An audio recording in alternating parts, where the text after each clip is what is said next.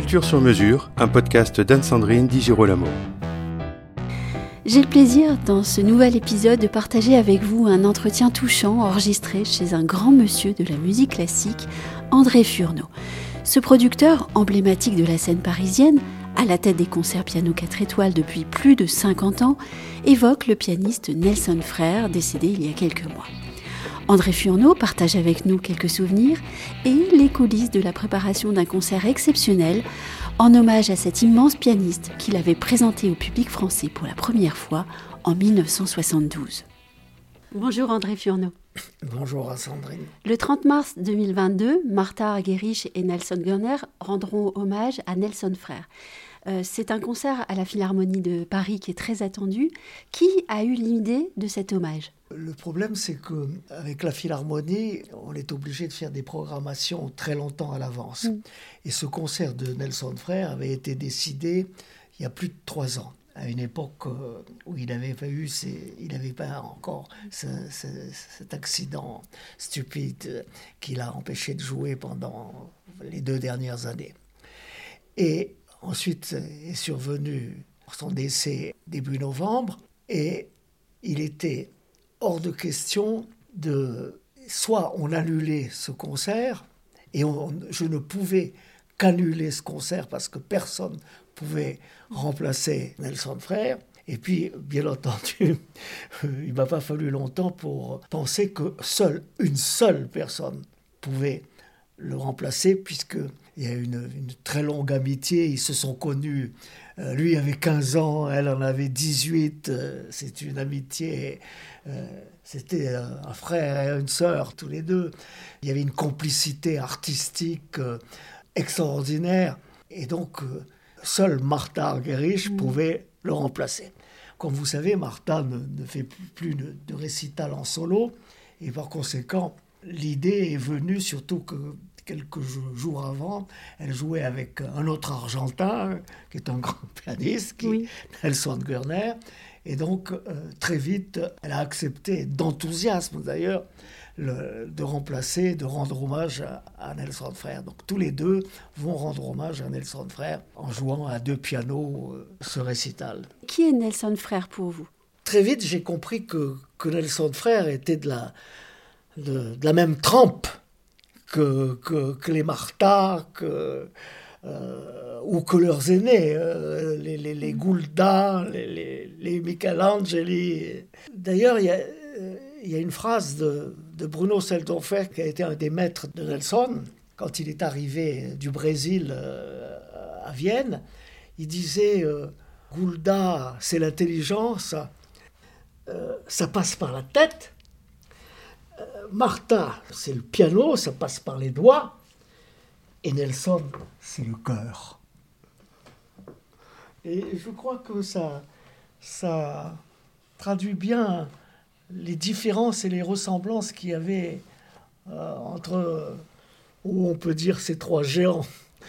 Euh, mais ce qui était fascinant chez Nelson, c'était sa, sa couleur de, de la sonorité, sa recherche, euh, et ces Debussy sont là pour le prouver, c'est Brahms aussi, euh, et puis il avait une intelligence des textes qui était extraordinaire. Il allait au fond de la musique, et c'était sa virtuosité, si tant est que, euh, était, c'était plus un il, y avait une virtuosité extraordinaire. Mais derrière cette virtuosité se cachait quelque chose de, plus rare, en ce sens que c'était, c'était un poète, euh, un poète des, couleurs. Ce sera une belle soirée, le 30 mars. Je suis sûr que, mm. que, que Martha Argerich et Nelson Gurner lui rendront l'extraordinaire hommage qui lui est dû cet hommage est très important. Est-ce que vous pourriez me raconter votre rencontre avec Nelson Frère? Ouh La rencontre avec Nelson Frère, elle ne remonte pas hier. Il se trouve d'ailleurs que ce 30 mars 2022 est presque l'anniversaire de son premier récital. Je l'ai invité à l'époque que je faisais des concerts à la faculté de droit. Et je l'ai invité en avril 1972. Donc, à 15 jours près, il y aura 50 ans. Mm. Comme vous savez, euh, à la faculté, c'était l'époque où, à la même période, il y avait euh, ce qu'on pourrait appeler les, les jeunes débutants, qui sont aujourd'hui les stars d'aujourd'hui. Et puis, il y avait les, stars du moment. Alors, les jeunes débutants, c'était Martha Argerich, c'était Daniel Barenboim qui ont fait leur, premier pas et leur premier récital à la faculté. C'était Vladimir Ashkenazi. Euh, c'était. Euh, il y en a bien d'autres que j'oublie. C'était, il y avait Radu Lupu aussi. Et puis les stars, c'était, c'était les Karajan, c'était Bernstein, c'était Arthur Rubinstein, c'était Elisabeth Schwarzkopf. Donc, euh, si vous voulez, le, le, mélange détonnant de, ces concerts, c'était que, à côté de ces, ces monstres, il y avait d'autres monstres. J'ai oublié, bien entendu, il y avait, il y avait aussi Claudio Abado qui a fait, qui a fait ses, débuts euh, à la faculté de droit. Et à côté de ces monstres consacrés, c'était ces petits jeunes débutants. Mais ces petits jeunes débutants, ils avaient à l'époque le même talent qu'ils ont aujourd'hui. Parce que c'était... Euh, quand vous avez du talent, vous avez quelque chose à dire, on peut dire que vous l'avez dès votre plus tendre euh, jeunesse. Euh, vous êtes déjà un grand artiste. Mais vous, vous, vous êtes peut-être inconnu, mais vous êtes un grand artiste. Et ce qui compte, c'est pas d'être connu ou inconnu, c'est d'être un grand artiste. Et vous, vous aviez le talent de reconnaître leur talent, de l'entendre. Je ne sais pas si j'avais le talent de reconnaître, mais je sais une chose, c'est que j'ai, j'ai peut-être un don de... Je suis fasciné par les sons. Je suis fasciné par les sons et par conséquent, euh, le son, euh, j'ai une approche à la fois physique et spirituelle du son. Et puis surtout, c'est pas une question seulement de son, c'était une question de. Ils racontent, ces, artistes racontent une histoire. Il ne s'agit pas de faire les notes, il s'agit de raconter une histoire et il s'agit de projeter quelque chose. Et d'ailleurs, on s'en rend compte toujours, vous savez, c'est comme un, avocat ou un comédien, il dompte la salle. un concert, c'est quelque chose de. c'est presque une messe, parce qu'il y a une, un rapport entre le public et l'artiste. L'artiste se nourrit du public et le public reçoit ce que projette l'artiste. Oui, et ce qui est beau chez l'artiste, c'est qu'il est capable d'emmener sa salle. Oui, le grand euh, artiste. Oui, mais on s'en rend compte très vite. Vous arrivez dans un concert, il est 8 heures du soir, vous êtes fatigué, vous êtes stressé, vous entrez dans le concert, vous entrez dans la salle de concert, et l'artiste se met à jouer, le pianiste, le chef d'orchestre commence son récital ou, son concert. Et tout de suite, vous vous rendez compte que le silence s'installe parce que il projette quelque chose, il raconte quelque chose. Il ne s'agit pas de faire les notes, quelle que soit la virtuosité qui est la vôtre. D'ailleurs, la vraie virtuosité, c'est la sculpture du son. Oui. avec bien entendu la structure de l'œuvre que vous devez posséder de façon totale. Comment avez-vous euh, travaillé peut-être votre relation au son? On ne peut pas dire que j'ai travaillé une relation au son, mais... Vous dites que euh, vous êtes fasciné par le son.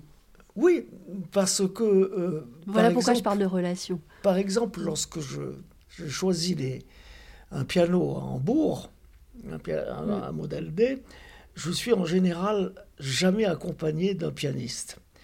Pour une excellente raison, c'est qu'il y a 12 pianos Steinway qui sont alignés à Hambourg, et le pianiste, il arrive, quel qu'il soit, et qu'est-ce qu'il fait? Il construit le son qu'il a envie d'entendre. Et tous les pianos ont toute la même sonorité. Moi, je ne sais pas jouer au clair de la lune sur un piano. Mais euh, je choisis trois ou quatre notes qui permettent de se rendre compte à la fois de la, de la puissance de l'instrument et à la fois de sa couleur. Et, c'est une vraie quadrature du cercle. parce que les instruments qui sont puissants, en général, perdent un peu de couleur, et quelquefois ceux qui, sont, qui ont de la couleur ont un peu moins de puissance. Étant précisé qu'à Hambourg, tous les instruments, ce sont des, artisans qui construisent des instruments avec une précision qui est du dixième de millimètre. Mais qu'est-ce qui fait la différence? C'est la nature, le bois, les feutres. C'est pour ça que vous... Et, et, vous vous rendez compte de, de cela avec la longueur du son de l'instrument. Vous avez des instruments, un instrument sur les 12 ou 13 qui sont à choisir, qui aura une longueur de son mm. euh, qui sera plus importante qu'un autre. Et c'est ça qui fait la différence, qui fait un, grand instrument.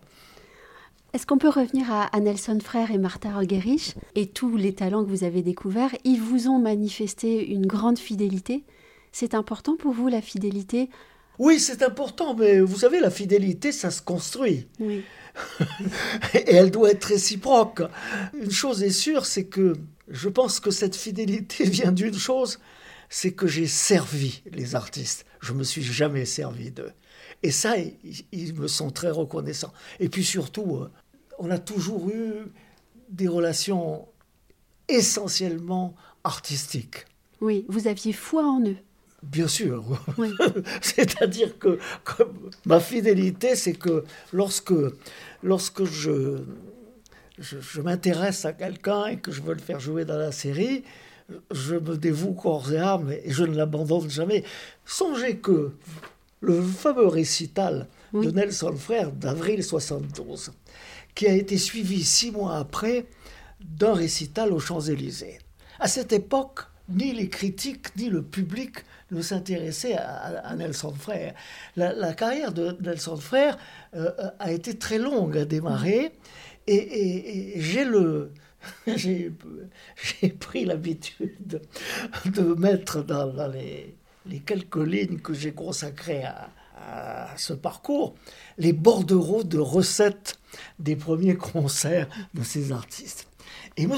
Paulini, par exemple, son premier concert à, mm. Paris a eu euh, euh, une jauge d'environ 250 à 300 personnes, qui avaient en plus été atteintes parce que le jour, la veille, il y avait un concert de Karajan euh, où il y avait un public assez nombreux qui n'avait pas pu assister à ce concert, et il menaçait le, directeur du théâtre de venir casser les fauteuils du théâtre.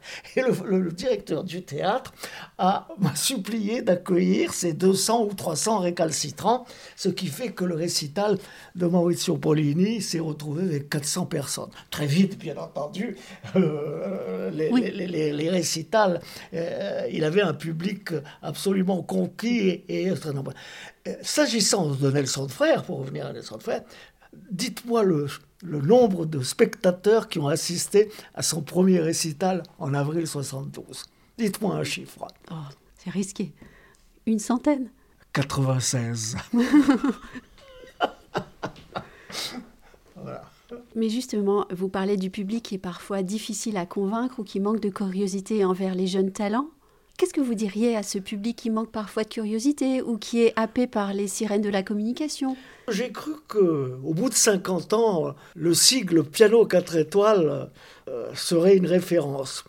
Je me rends compte que c'est peut-être devenu un label, mais je pense encore une fois que c'est très difficile. Alors que en Allemagne, par exemple, ou en Italie, je pense que ça vient du fait que sur ce point, il ne faut pas se, se, leurrer. La France est un pays littéraire. Songez que euh, le, deuxième concerto de Brahms, le si bémol, le fameux si bémol de Brahms, il a été joué pour la première fois en France, c'est Rubinstein qui le rappelait, en 1933. C'est hallucinant.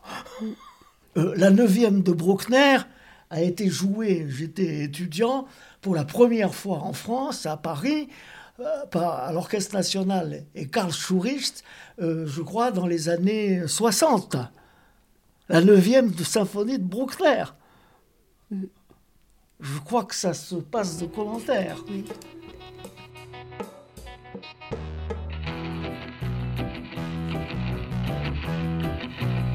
Retrouvez Culture sur mesure avec Anne-Sandrine Di Girolamo et ses invités sur toutes les plateformes de téléchargement ainsi que sur Gangflow. Suivez toute l'actualité de votre podcast Culture sur mesure sur les pages Facebook, Twitter et LinkedIn d'Anne-Sandrine Di Girolamo.